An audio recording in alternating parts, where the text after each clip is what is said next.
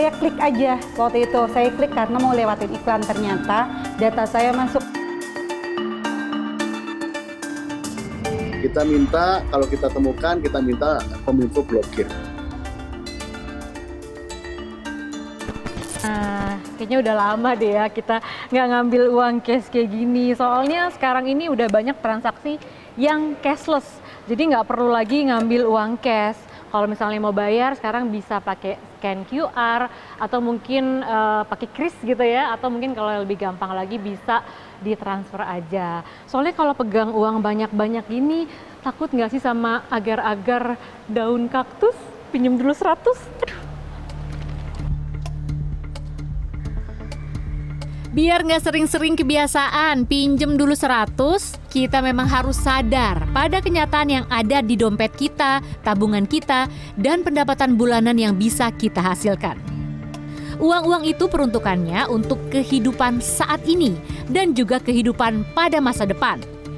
Masalah keuangan kemudian bisa terjadi jika biaya hidup kita saat ini lebih besarnya karena fokus pada memuaskan keinginan ketimbang memenuhi kebutuhan.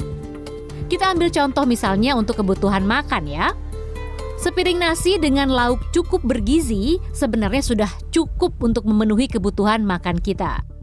Tapi yang sering terjadi, kita inginnya makan di resto estetik terbaru yang lagi viral dengan berbagai sajian cantik yang memanjakan mata dan menggugah selera. Ditambah lagi jajan, ngopi-ngopi bersama teman-teman yang tentu membutuhkan budget tambahan.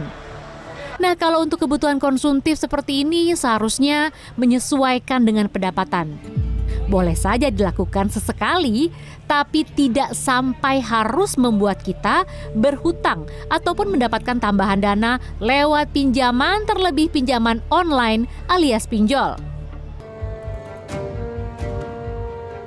Tetapi nyatanya korban pinjol tidak melulu mereka yang lagi terdesak kebutuhan dana. Salah seorang korban pinjol yang saya temui bercerita bagaimana ia bingung dan terkejut saat bisa terlilit pinjaman online padahal ia tidak memiliki kesulitan keuangan yang membuatnya harus meminjam uang. Awalnya ia hanya tengah menonton video di sosial media YouTube, lalu melihat iklan pinjol. Saya klik aja waktu itu, saya klik karena mau lewatin iklan ternyata data saya masuk. Nah itu uang masuk ke rekening saya yang saya tahu itu satu juta dua ratus lima puluh. Setelah saya tahu ternyata ada pinjaman karena setelah uang masuk kan kita di SMS ada pinjaman anda sudah cair. Nanti jatuh tempo tanggal sekian tanggal sekian.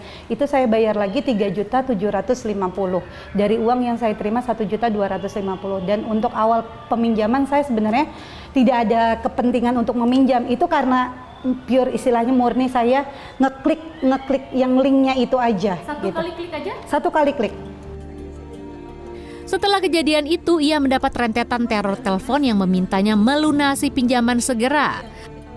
Tak hanya satu pinjaman yang cair, ada pinjaman lain yang cair senilai 40 juta rupiah. Lalu anehnya, uang 40 juta rupiah tersebut terdebit keluar dari rekeningnya atas nama sama dengan korban, tapi virtual akun itu bukan miliknya. Sejatinya pinjaman online legal berizin dari OJK memang ada untuk memenuhi kebutuhan warga yang tidak memiliki akses pada layanan perbankan. Otoritas Jasa Keuangan terus mengingatkan agar masyarakat menggunakan pinjol yang sudah memiliki izin dari OJK yang dapat diketahui daftarnya di website OJK. Meskipun kenyataannya OJK mengakui memberantas pinjol ilegal tidaklah mudah. Aku melakukan cyber patrol untuk memastikan bahwa pinjol-pinjol ilegal ini nggak bertebaran di Indonesia. Kita kerjasama dengan Kominfo. Kita minta kalau kita temukan kita minta Kominfo blokir.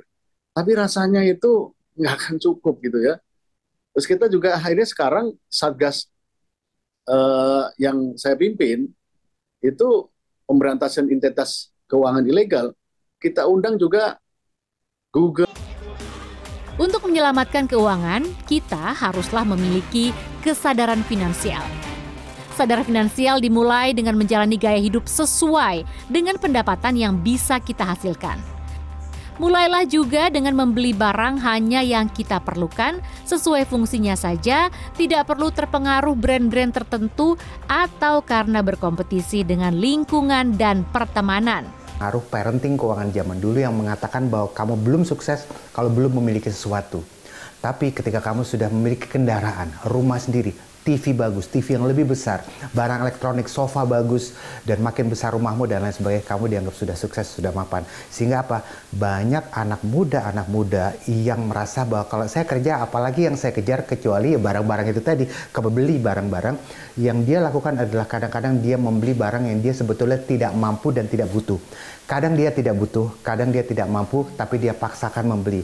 Nah ujung-ujungnya lama-lama yang terjadi adalah ketika dia tidak punya uang yang cukup, dia mulailah berutang. Berutang memang tidak sepenuhnya salah, karena utang sebenarnya adalah salah satu cara membayar pembelian kita untuk menunda pengeluaran saat kita memiliki uang. Tetapi utang kemudian bisa menjadi petaka saat terus bertumpuk karena tak digunakan dengan bijak sesuai dengan kemampuan membayar. Jadi dalam kebutuhan konsumtif jangan terlena pada hal ini kartu kredit atau juga uh, pinjaman online ada di aplikasi yang ada di gawai Anda ini karena ini semua gampang. Yang satu tinggal gesek langsung bayar, yang satu tinggal ketik-ketik langsung cair. Tapi kita harus lihat dulu nih penghasilan kita atau pendapatan kita setiap bulannya. Coba dibagi dulu 50%-nya untuk kebutuhan Anda yang pokok-pokok 50%, kemudian 30%-nya digunakan untuk biaya keinginan Anda. Nah, tapi jangan lupa 20% bisa digunakan dulu untuk tabungan Anda karena kita tidak hanya hidup di masa ini saja tapi kita juga harus memikirkan masa depan. Ya dalam meminjam uang tentu masih boleh dilakukan ya, tapi kalau bagus dipilih-pilih dulu kredit untuk apa atau pinjam untuk apa. Jangan sampai hanya untuk kebutuhan konsumtif yang akan membebani keuangan kita. Lebih baik dilakukan untuk kredit atau peminjaman yang produktif. Nah, salah satunya adalah untuk kepemilikan rumah atau pembangunannya bisa juga digunakan untuk sebagai kredit modal usaha sehingga kita lebih berkembang. Dan yang penting juga untuk diingat adalah sebelum meminjam kita harus memikirkan skema untuk pengembaliannya supaya tidak membebani kehidupan atau keuangan kita di masa depan. Tim Liputan CNN Indonesia.